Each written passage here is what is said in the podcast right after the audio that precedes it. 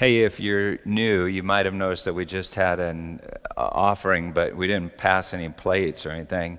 Uh, there are two uh, plates there in, in the back, so you can drop something off in your, on your way out if you'd like, or you can give online. People often come to me with huge wads of cash and concern because the plates are too little. So if you know if that's your problem, you can meet me by the dumpster and give the money directly to me. But Anyway, seriously, um, we are two weeks away from the midterm elections, and I did not plan this out. But in our series through Romans, we happened to come across Romans chapter 13 uh, this week. And today I'm pretty much guaranteed to offend everyone. So I want to point out three books that have really influenced me and I'd love you to read that are kind of on this topic. Number one, The Politics of Jesus by John Howard Yoder. Um, he's a Mennonite scholar. That's a good book. And this is an amazing book, The Cost of Discipleship by Dietrich uh, Bonhoeffer. And uh, this is the epic book that I wish everyone would leave, read, even though it's a challenge to understand. Karl Barth, The Epistle to the Romans. The chapter on chapter 13 of Romans is, is amazing. Now, Barth and Bonhoeffer, uh, they wrote their books while a fellow named Adolf Hitler was rising to power in Germany. So it's not just your standard American evangelical Christian fluff, there's some real meat there. So let's pray. Lord God, I'm scared to talk about these things.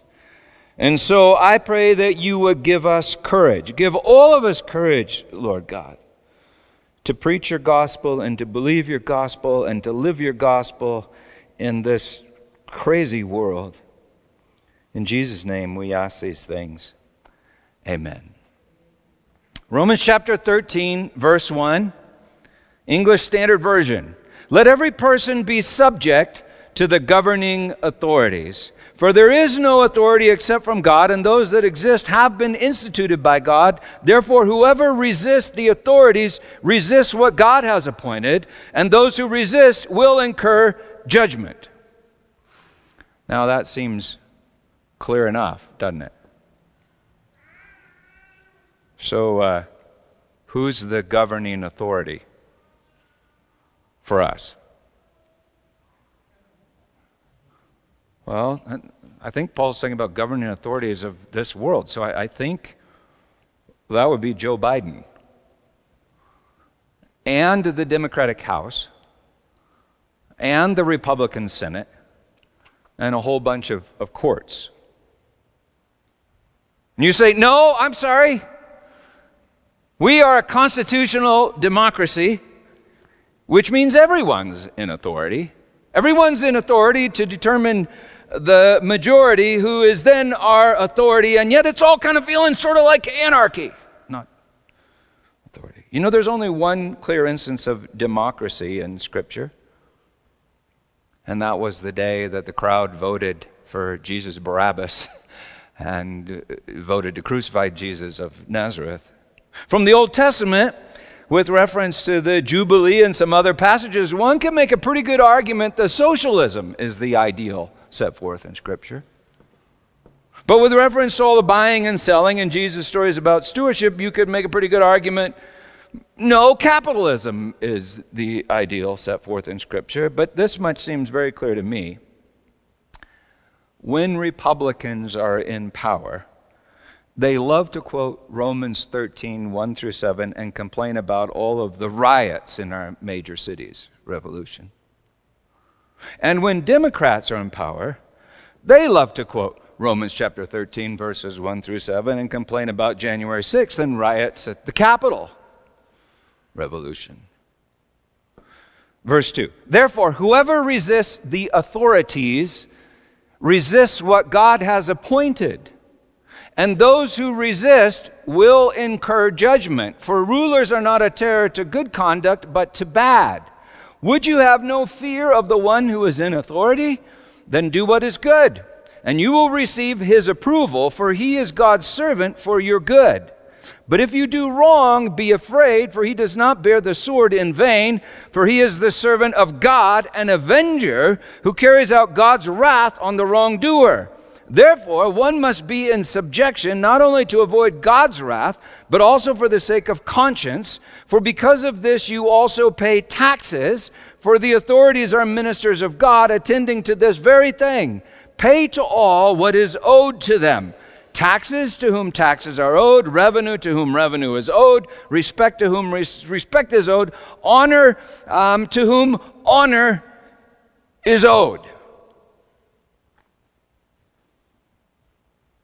Now, hopefully, you see some minor complications with the um, implications of and applications of, of this text. In, in, in my experience, most popular expositors will make an argument kind of like this.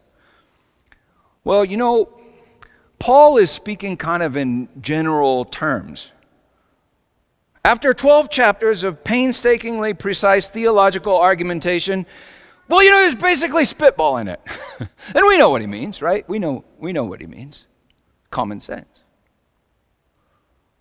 Others will actually make the argument that things were, well, they were simpler back then. And the Roman authorities actually came to Paul's defense a, a time or two. So let's talk about that for, for a minute. Basically, all scholars are unanimous in dating Paul's epistle to the Romans uh, somewhere between 55 and 57 AD. That's just about 25 years after Christ was crucified. And so we know exactly who the governing authorities were at that time, particularly in Rome. If you're confused about the meaning of our text, you can just plug this guy's name in wherever you read authority. I don't know who you're planning to vote for, and I'm not going to tell you, but let me say anyone on your ballot, in my opinion, would be better than this guy.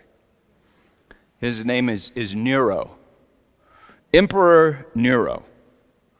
He murdered his own mother, kicked his pregnant wife to death, then married a young boy that he had castrated and then repeatedly dressed to look like the bride whom he had just murdered. In 64 AD, a fire broke out in Rome. And in order to divert suspicion from himself, according to the, this is the secular historian Tacitus, Nero blamed the Christians and then he delighted in executing them for sport. Some were dipped in oil, according to Tacitus, then crucified and lit on fire to shed light on Nero's garden parties. Others were sewn in animal skins, torn apart by dogs for the enjoyment of the crowds in the Colosseum. In 66 AD, Nero ordered Vespasian to lay siege to Jerusalem, which fell to Rome in 70 AD, just as Christ prophesied that it would in one generation. In biblical numerology, the number of Nero's name is 666. Uh, there's a variant also, 616, that, but, but, they both add up to, to, to Nero, identify him as the beast from the sea in the Revelation. And so much of the early church identified Nero as the Antichrist. It was under Nero that Peter was crucified upside down and Paul was beheaded. And yet you could argue, well, Paul didn't know that at the time of the reign of Romans because Nero was, you know, kind of the new emperor. Claudius Nero's stepfather had been emperor before Nero, 41 to 54. It was Claudius that expelled the Jews from, from Rome, including Aquila and Priscilla. You can read about that in Acts chapter 8. They're Paul's friends, his good friends, and fellow tent makers. Before Claudius, from 37 to 41 AD, was a fellow named Caligula. He held the throne. He was the very first emperor to publicly claim to be God, demand worship as God, and even call for his image to be erected in the temple in Jerusalem. There is no authority except from God, and those that exist have been instituted by God, writes Paul to the Romans along about 56 AD. So we think, well, okay, well, maybe Paul was referring you know, to the Jewish uh, authorities in Jerusalem, the high priest and the Sanhedrin. In Romans 15 25, Paul's going to tell us that he's on his way to Jerusalem with an offering for the poor, and then he plans to go on to Rome. From the book of Acts, we know that the authorities try to kill him in Jerusalem, uh, but Paul appeals to, to Caesar. He's, he's, he appeals to Caesar, but he's imprisoned for years and then finally beheaded in, in Rome. By the time Romans is, is written, according to 2 Corinthians 11, Paul has already been imprisoned multiple times, received countless beatings. He's been publicly stoned, beaten with rods three times, and, and flogged five times, all by the authorities. Flogged. The 40 lashes less one because 40 was said to kill a person. And we just read rulers are not a terror to good conduct, but to bad. Do what is good, and you will receive his, his, his approval. Do what is. Did Jesus do what is good? Do we seriously think that Paul in Romans chapter 13 just kind of forgot that Jesus, literally God in flesh, that Jesus only 25 years earlier had been crucified on a tree in a garden by the Jewish authorities, colluding with the Roman authorities, relying on the authority of the first democratic election recorded in, in Scripture. I mean, did Paul just kind of forget that? And did he forget that Jesus had said, Any who would be my disciple must pick up a cross and follow? You know, by law, only the Roman authorities were allowed to pound the nails. and do you know how they paid for the nails? Taxes. Romans 13, verse 6 the authorities are ministers of God. Because of this, you pay taxes. The Romans used tax money to violently persecute Christians and Jews as well as fund their lavish garden parties, sexual debauchery, violence, followed by the common, common, very common practice of abortion and, this is easier, infanticide. And Jesus told the Jews to, quote, render unto Caesar that which is Caesar's. And we know for sure that Jesus paid taxes to the Jewish authorities. I mean, you, you, you, the ones that would have him killed, he had Peter go get the money out of a fish. Be subject to the governing authorities. Exousia, also translated powers, I think usually in the King James. Uh, the rulers, archon, uh, usually translated princes, I think in the King James, that's principalities. And you see, this is all just so weird for us because in other places, like Ephesians chapter 6, Paul writes this We battle not, we wrestle not against flesh and blood, but against the rulers, against the principalities, the archon, against the uh, authorities, the exousia, the, the powers, against the cosmic powers over this present darkness, against the spiritual host of wickedness in the heavenly places. So we're to be subject to the authorities and battle them. Make sense? Colossians 1:16 Paul writes this. In heaven and on earth, visible and invisible, the thrones or dominions, rulers or authorities, same word in Greek, all things were created through Christ and for Christ. So what does Paul mean by rulers and authorities? If you study it, I think you'll see what theologians like Heinrich Berkhof have brilliantly asserted, like in his book Christ and the Powers. And that is that Paul is referring to basically all organizational systems that govern our daily existence in this age. That would include civil governments, cultures, languages, psychologies, and sociologies, educational systems, economic systems, and the fallen angelic authorities that inhabit those systems and animate those systems according to Scripture. The biblical view is that it's all created by God. And yet, like humanity, it's all fallen and infected with evil. The very first exousia is built by Cain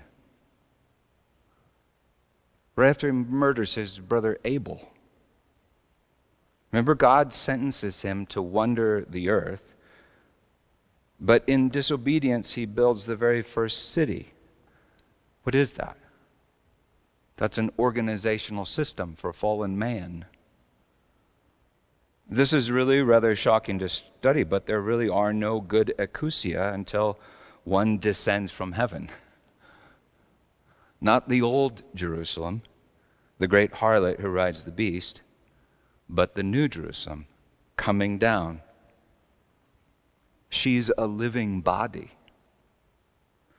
There are none good until then. And it is really difficult to wait, isn't it? Because we want vengeance. Solomon wrote, Because the sentence against an evil deed is not executed speedily, the heart of the children of Adam is fully set to do evil. That's why we love the authorities. They execute judgments against evil deeds according to law. And that's why we're never satisfied. Because all their judgments, well, they're just more evil. You say you want a revolution. Well, you know, we all want to change the world. You say you got a real solution. You know it's going to be. All right. You know it's going to be. All right. So Paul writes, Let every person be subject to the authorities and rulers, and he writes, We battle against them. What the heck? Maybe we should read this in context. You know, there were no chapter divisions in Paul's letters. I, I, they were added like over a thousand years later. I think he would just be mortified to find out that we had chopped them up in order to put them on like, you know, desktop calendars and refrigerator magnets. But anyway, let's start kind of around where we left off last time. And, and um, I'm, I'm going to try to, I'm going to try to give you the most literal translation. So that's the reason for all the scratches and stuff. Not to say the other's totally wrong, but to give you a more precise idea of what Paul actually wrote. Romans 12, 14 Bless those, we've been talking about the last few. Bless those who persecute you, bless and do not curse them. Verse 17. Repaying no one evil for evil, but providing good before all. Verse 19. Not avenging yourselves, beloved, but give space to the wrath. Now, of God is added by the translators in a lot of these verses, but he just says to the wrath. For it is written, Vengeance is mine, I will repay, says the Lord. But indeed, moreover, yes, if your enemy is hungry, feed him. If he's thirsty, give him something to drink, for by so doing you will heap burning coals on his head. Do not be overcome, be conquered by the evil, but overcome, conquer the evil literally in the good. Let every person be subject, submit to the or just to governing, to higher authorities. So, right before what we read earlier, he, he ended with this thought, and he, I don't think he ended, he just kept going. He said, Do not be conquered by the evil, but conquer the evil in the good. So, what is the good? This is the good. In flesh, hanging on a tree, in a garden. Now, if you haven't been following these sermons or what Paul has been saying in the book of Romans, this may all sound like a bunch of jibber jabber to you, and you're probably going to have a million questions and objections to what I'm going to say. But if you pay attention, I think God might just use this news to set you free from the rulers and authorities and the spiritual host of wickedness in the heavenly places and the authority of our adversary, Satan. This is the tree of the fruit of the knowledge of good and evil in the middle of the garden that is in the sanctuary of, I believe, every human soul. This is the tree of law. And uh, according to Paul, each of us has been tricked into taking fruit from this tree in order to create ourselves in the image of God, in order to justify ourselves. That is, make ourselves right. But we haven't made ourselves right. We've actually trapped ourselves in a prison of wrong, a body of sin and death, which Paul refers to as the flesh. So, this is the good. Jesus said God alone is good. So, this is the good in flesh, like fruit, hanging on a tree in the middle of the garden. And this is the life. Because Jesus is the life in flesh, like fruit, hanging on the tree in the very same spot, the middle of the garden. When we take knowledge of the good in order to make ourselves in the image of God, we also take the life of the good, who is God, and for us everything dies. And we become slaves, not free, slaves, slaves of the evil. We become vessels of wrath. You can think of wrath as life that's been bottled up in an earthen vessel. The way, you know, Jesus was bottled up in an earthen tomb, a tomb of stone. You experience wrath when a person takes life and refuses to, to give life. And yet, every child of Adam does this very same thing continually. In other words, we all refuse to love. Love is a decision to give life as you have received life. Love is presenting your body a sacrifice to God in the temple that is your neighbor. Law reveals that we should love, but we don't love, for we have chosen the evil. Law is good, but the way that we take it is the very definition of the evil. And now we're all beginning to know it, right? Well, that's what we've been preaching for a year. And so now the question is okay, that was a review. Now the question and what is a governing authority? What is a higher authority? What is the what is this the authorities that Paul is talking about? What what is an authority? Well, think about this. It's legislation, right? And that means the making of laws. When Paul speaks of law, he's not just this is what Christians have said, and I think this totally misses the point. He's not just speaking about Old Testament law, he's talking about any law, any knowledge of good and evil taken and imposed upon the human psyche. The Ten Commandments were perhaps the best law because God wrote them in stone and handed them to Moses. And yet, we all took law in the beginning and buried it in our hearts, our hearts of stone. So, anyway, a governing authority is legislation. And the judgment of those under the legislation and the execution. So it's legislative, judicial, and executive. The execution of rewards and punishment for all within that organizational system.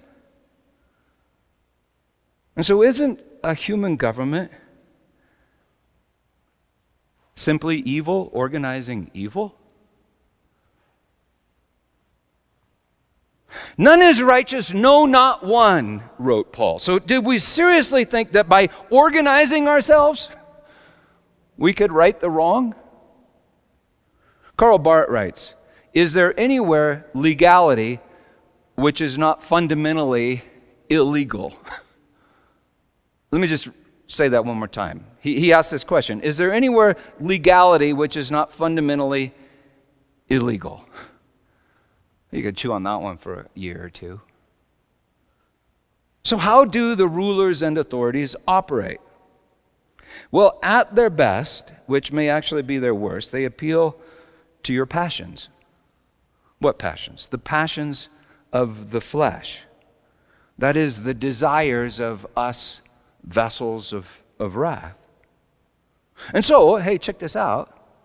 I, I brought my basket of vessels of wrath, you remember from previous uh, sermons. So I'll put some of them out here. You remember we, we talked about, about all of these. Two sermons ago, I had each of these, or at least some of these, to show you. I had them encased in clay, remember? Because each of us has taken the life and refused to surrender the life. So the vessel has really become a container so that the life doesn't flow through it, it's just stuck in it. In other words, each one dies, uh, refuses to surrender the life, which is death. We're, we've imprisoned the life in a vessel of clay and then called it our own. this is my life. My life is what we say. And at that, the governing authorities appeal to our passions. They appeal to my, my passions. They say something like this Hey, you have a right to that life, Peter. And you, you have a right to freedom, to, to liberty. And you have a right to happiness, that is blessing. And well, we will grant those rights by forming a covenant to protect you from all who would violate your rights. A covenant of, of self interest. You know, in order to protect ourselves from, well, having to lose ourselves. Or maybe I start a government. How do I do that? Well, I say something like this Hey, I'm a six inch pipe. This is my life. That's my judgment. And hey, you also look like a six inch pipe. Let's join ourselves together in order to protect ourselves from from these 90 and 45 degree uh, elbows. Let's, uh, let's join together. Let's, let's bind ourselves together, uh, like kind of in a covenant or something. There we go. Ha! And then what happens? Well, the elbows get a little intimidated uh, by this, and uh, they uh, join together to protect their, their rights from those straight pipes who would violate their right to life, which is actually death, and would violate their right to freedom, which is actually bondage. And so, you know, they they band together too. Get some of these guys like this. Well, and then the straight pipes, they look at this and they feel they feel a little intimidated, right? And they say, "Well, you you're so intolerant. We're tolerant. And so we're not only the six inch straight pipes, we're also bound together with four inch straight pipes. Ha! And then it gets most dark and most evil when they begin to say, and this is the will of God. This is life and liberty and, and freedom.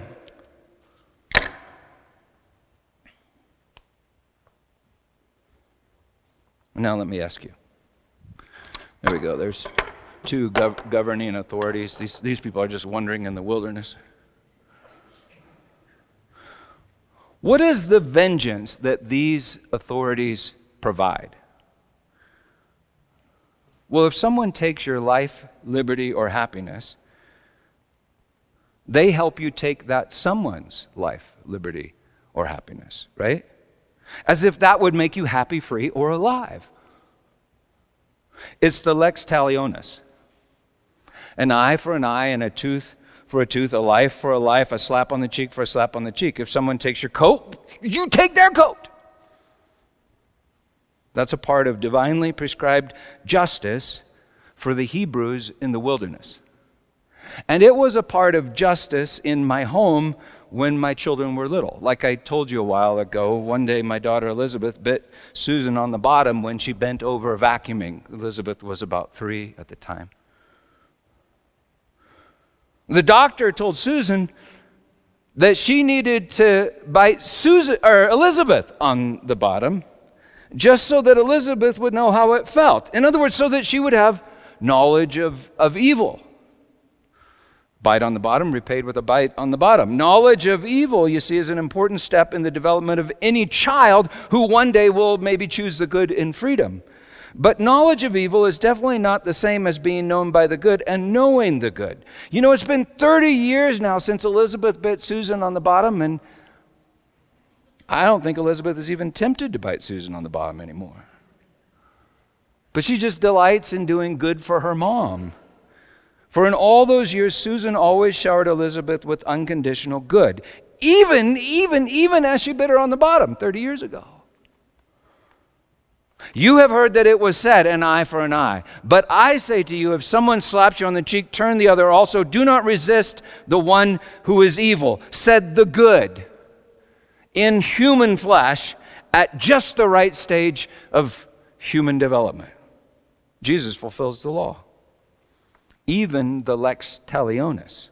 We all took the life from the tree in the garden, and Jesus gave the life at the tree in the garden for us, and even in us, he returned our life, which is his life, to the Father. He returned the very life that we had taken, even as we took it, for your life is actually his life. You have no right to life, it's all his life. He lifted his head and he cried out, Father, into your hands I commit my spirit. The spirit is life, and the life is in the blood. So, did Jesus repay evil with evil? Or did he conquer the evil as the good? In other words, what is the vengeance of God? This is what we talked about last time. Human vengeance is taking life for someone has taken your life. The vengeance of God is to give his life before anyone could ever take his life. It is forgiveness. It is the winepress of the fury of the wrath of God that you can read about in Isaiah and the Revelation. It is the blood of the Lamb crucified from the foundation of the world. It's the violence of the kindness of God at the edge of time and eternity. And how does it work? In time. Like that. Jesus is rejected by the authorities on Good Friday. Rejected. We all take his life, and he gives his life to all. In other words, he bleeds for every one of us. Someone sees and surrenders. Someone sees and surrenders to the judgment of God. I mean, maybe it's a Roman centurion, or, or maybe it's a thief hanging next to him, or maybe it's Mary, the harlot, at the base of the cross. They, they surrender to his mercy. Then they, they forgive as, as they've been forgiven. They, they, they love as they've, as they've been loved. But you see, that's not a decision that can be legislated by the rulers and authorities and then enforced from the outside with threats and promises when a person loves. That's a decision that is made in communion with God in the sanctuary of each and every soul. In other words, it's free will. It's the decision of a vessel of wrath that was in bondage that has now become a vessel of mercy. And so, um, I put the wrong pieces there together because I'm not very good at this, but do you see how this is a, a radically different form of, of government than all the, than all the, the governments of, of this world? This is not like the governments of the of the rulers and authorities of uh, this world.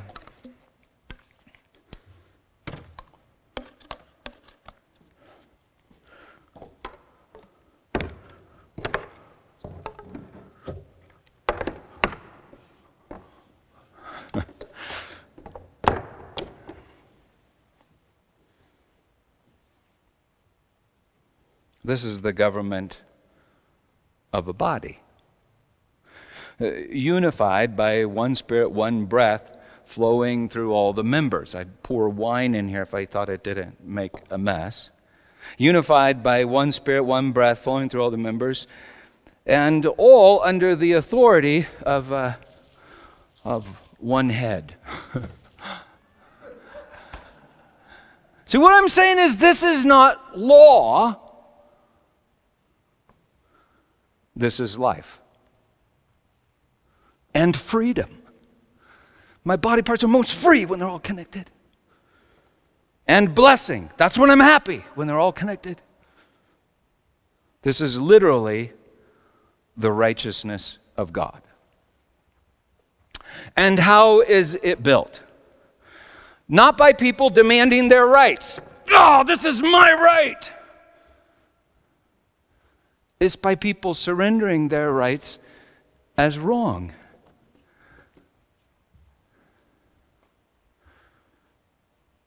And literally becoming the righteousness of God. And now I hear the objections. Because believe me, I have objections. I want to just scream if I live like this, I'll get crucified. And Paul would say, Yep. Haven't you been reading my letter? That's exactly my point. Therefore, present your bodies a sacrifice, living, holy, and pleasing to God. Pick up your cross. Isn't it kind of ironic that all of our best arguments for human governments all add up pretty much to this, I think, that without them, well, you might get crucified. And yet, who was it that crucified Jesus? This is doubly ironic. It was the Roman authorities in collusion with the Jewish authorities, the religious authorities and democratic authorities, all bound together in our best shot at a city, the city of peace, Jerusalem. I mean, that ought to wake us up. So, what the heck is Paul talking about in Romans chapter 13? Let's read it again, and, I, and, I, and I'll try to give you the most literal translation, okay? So, 1221 Do not be overcome, do not be conquered by the evil, but overcome, conquer the evil in, literally, in the good. Let every soul, suki, be subject to higher authorities. For there is no authority except from God, and those that exist have been instituted by God. Now, that's nothing new. Paul already told us, right, in chapter 9, that God called Pharaoh and he hardened Pharaoh's heart for his purposes. In Jeremiah, I've been reading Jeremiah, it's crazy. God calls Nebuchadnezzar, the king of Babylon, he calls him his servant who carries out wrath on the Jews. And then called, God calls Cyrus, king of Persia, calls him his servant who carries out wrath on Babylon. See, God institutes all authorities, but that doesn't mean that they're all good. I mean, your own psyche is an authority. It's not always good, is it? 1 Peter 2:13 Peter writes, "Be subject to every human institution. And yet you can read about it, Acts chapter 4, verse 18. The authorities charge Peter and John to never ever speak again or teach in Jesus' name. And they respond, We cannot but speak what we have seen, what we have heard. They recognize that there's an authority, truth, that is even higher than the authority of the Sanhedrin. So, being subject doesn't mean doing whatever an authority tells you to do, even though the authority may be and is instituted by God in Acts 4:23, just a few verses later, okay, after the authorities tell him that, Peter and John and all the disciples they gather together, and what do they quote? They quote Psalm 2 about the rulers of the earth battling the Christ and Christ conquering the rulers of the earth, and then they start praising God that King Herod, Pontius Pilate, and the peoples had done and were doing exactly what God had predestined them to do.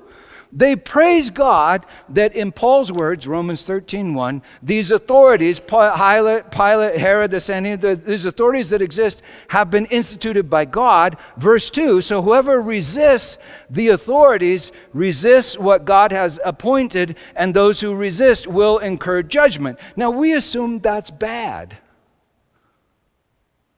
But the fact that God would judge between Peter and the Sanhedrin,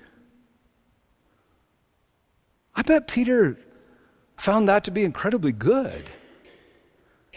The fact that God would judge between Jesus and the opinions of Pilate, Herod, and the chanting crowd. I bet Jesus considered that to be good. If you speak against the authorities, it will produce some great distress in your soul. And the greatest comfort I know of is knowing that you will be judged by the highest authority, by God. Verse 3 For rulers are not a terror to literally the good work. You know, Jesus is literally the good work in human flesh. He felt pain, he wept tears, he did not enjoy the shame of being crucified, but he was utterly unafraid of Pilate, Herod, the crowd, and you. He even said to Peter, right after Judas kissed him and Peter had drawn his sword, he said, Peter, don't you know? Are you not aware that I can just ask the Father and he will send 12 legions of angels? But he didn't ask the Father. He didn't raise an army. He didn't start a revolution. He didn't even defend his rights in court. He drank the cup that his father had for him and submitted himself to the governing authorities. And now listen closely. That is exactly how he conquered the governing authorities. All of them. One of them being you. Right after Paul tells us that Jesus is the head of all rule and authority in Colossians, he writes this And you, who were dead in your trespasses and the uncircumcision of your flesh. What is that? That's a vessel of wrath. God made alive together with Christ, having forgiven us all our trespasses by canceling the record of debt that stood against us with its legal demands. This he set aside, nailing it to the cross. So we took the life, and thus we owed the life, but on the cross, Jesus surrendered the life, and thus forgives the life from the foundation of the world. Verse 15 God disarmed the rulers and authorities and put them to open shame by triumphing over them in Christ. You see, the grace of God is not just a nice idea. It is the substance of a reality. Of the reality on the other side of the curtain is that substance invading the illusions of this world. The rulers of this world crucified Christ, and he won't stay dead. Verse 3 Rulers are not a terror to the good work, that's grace, but to the bad work. That's our flesh. That's Mises and Wheezes. Would you have no fear of the authority? Then do the good, and you will have praise from it. Because Christ emptied himself, took the form of a slave, humbled himself to the point of death at the hands of the authorities, Paul writes to the Philippians that God has highly exalted him, so that at the name of Jesus every knee should bow and every tongue confess that Jesus is Lord to the glory of the Father. In Ephesians, Paul teaches that Jesus defeated the rulers and authorities at the cross. And yet, through the church, Christ's body on earth, God is still, quote, or revealing, quote, his manifold wisdom to the rulers and authorities in the heavenly places. That's Ephesians 3. In other words, we broke the body of Christ, and he bled the vengeance of God. And now, when people break your body, you can also bleed the vengeance of God. Every time you forgive, every time you feed your enemy or give him something to drink, every time you bleed the kindness of God.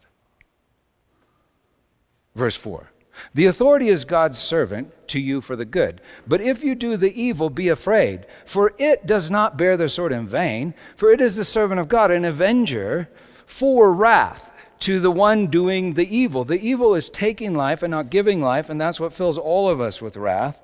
And there is a place for this. There's a place for an eye for eye and a tooth for a tooth, but if you're a Christian, it's not your place. You are no longer working the vengeance of this age. You have been called to bleed the vengeance of God, eternal, the life of the age to come. It's flowing in your blood right now. Verse 5 Therefore, one must be in subjection, not only to avoid wrath, but also for the sake of conscience, suneidesis, consciousness. You don't want to generate wrath by taking life and refusing to give life, but more than that, you are conscious of a reality on the other, the reality on the other side of the curtain, that we're all one body in Christ. And so you love your neighbor as yourself because your neighbor is yourself and the temple of the living God. For because of this, you also pay taxes, for the authorities are ministers of God, attending to this very thing. Pay to all what is owed to them taxes to whom taxes are owed, revenue to whom revenue is owed, respect to whom respect is owed, honor to whom honor is owed. Owe no one anything except to love each other. so, did you get that?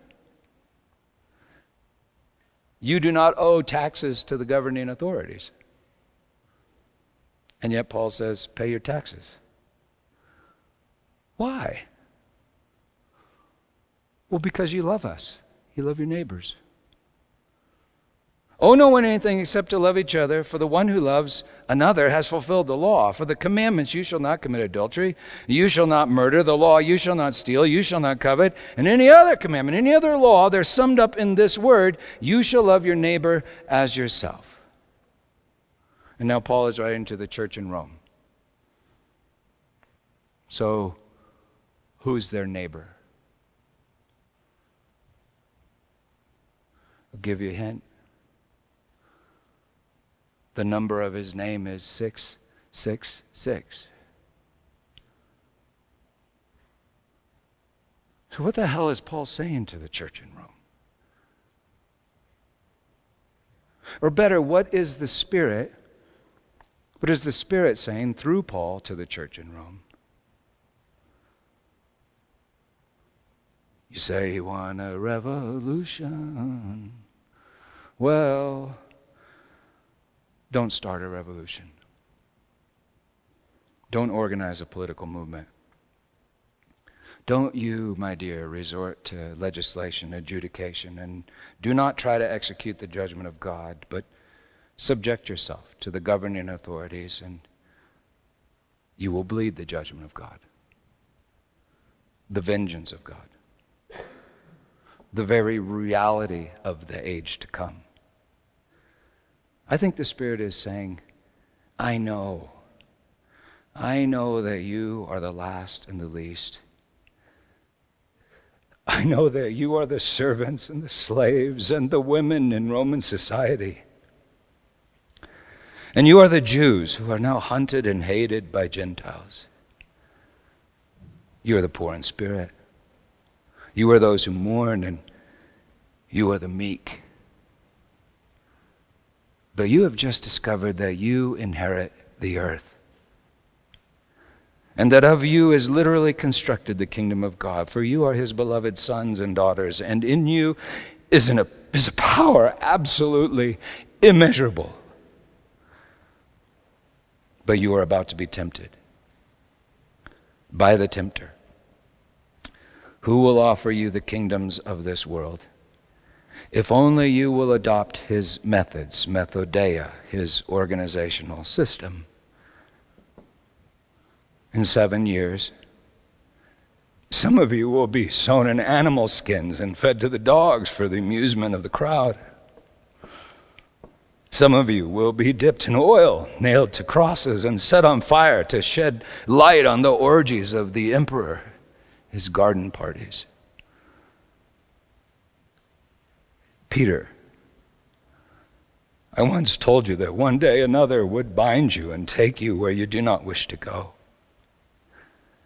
Peter, you will flee the city, but you will see me entering the city, and then, bound by love, you will turn, run back into the city, and be crucified upside down with me.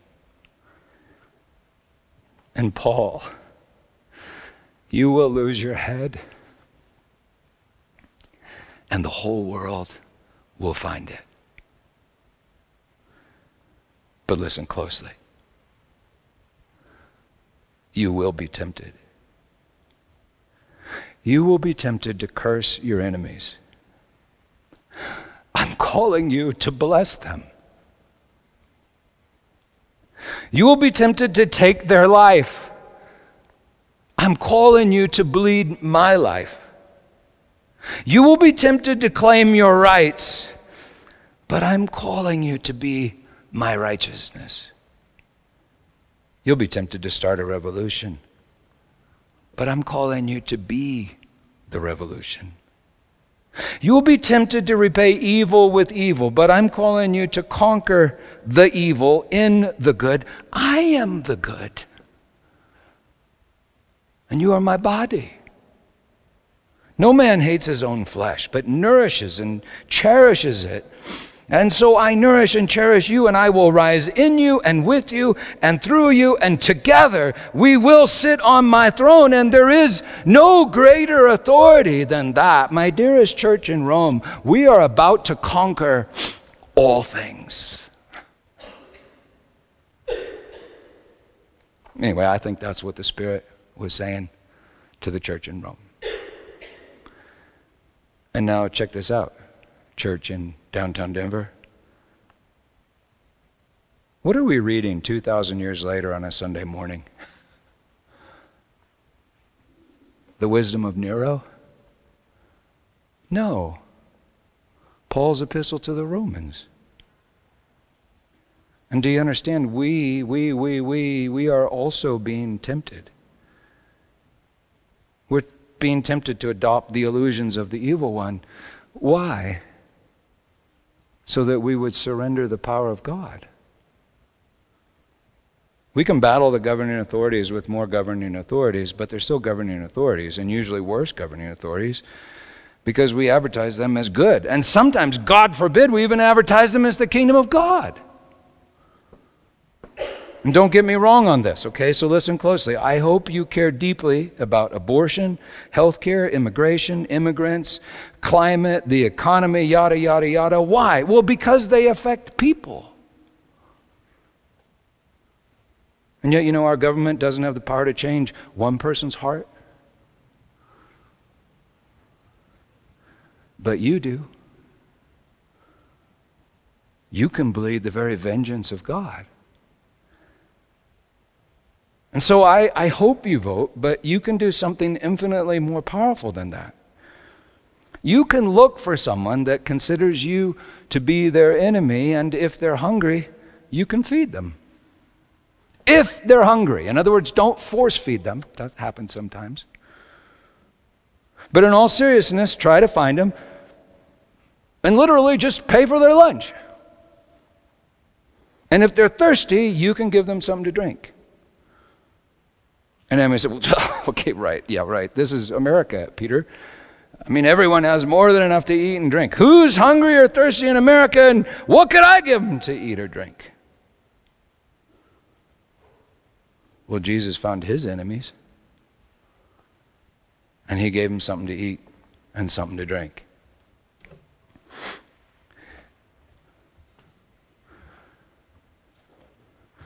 He took bread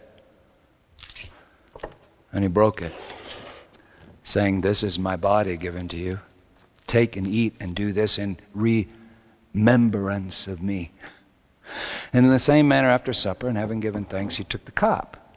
And he said, This is the covenant in my blood, poured out for the forgiveness of sins.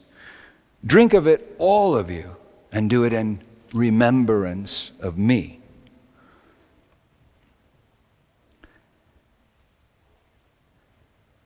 I'm 61. and I feel rather powerless. So I watch the news a lot. You see, I think politics is tempting for me. Gives me the illusion of, of power. But I'm reminding us that when we forgive us, when we've, as we've been forgiven, when we love as we've been loved, when we're kind to the unkind, uh, we bleed the power of God, the revolution of God. So repent and believe the gospel. In Jesus' name, amen.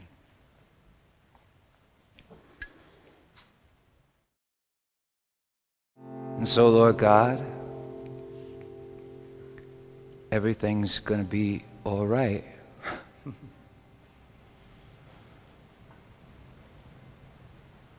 Father, together in Jesus' name, we bless the United States of America. We bless the Republicans. We bless the Democrats. We bless the independents and all the crazy people running around in the woods. We bless Russia. We bless Israel. We bless Palestine. We bless Great Britain and Germany and France and all of Europe and Asia and Africa and South America and North America, everybody in Australia, anybody that happens to be hanging out in Antarctica, we bless them, Father, in Jesus' name. And Lord God, now we confess to you that we have been anxious over who wins the election. God, if we happen to elect Nero, we'd be just fine. For we are always one heartbeat away from the other side of the curtain. That makes us unstoppable and dangerous. So, Lord God, would you help us to believe what you have told us? That we, Lord Jesus, might be your revolution on earth. That we would stop demanding our rights and we would become the very righteousness of God for you have conquered. Help us remember what Paul wrote in chapter 8. I was just thinking about this while we were singing. In all these things, we are more than conquerors, he said to the Romans. More than conquerors through him who loved us. For I am sure that neither death, nor life, nor angels, nor rulers, nor things present, nor things to come, nor powers, nor height, nor depth, nor anything else in all creation will be able to separate us from the love of God in Christ Jesus our Lord. And so, God, we confess to you our anxiety, our insecurity, our fear, and we thank you that you have conquered and we are in you. In Jesus' name we pray. Amen.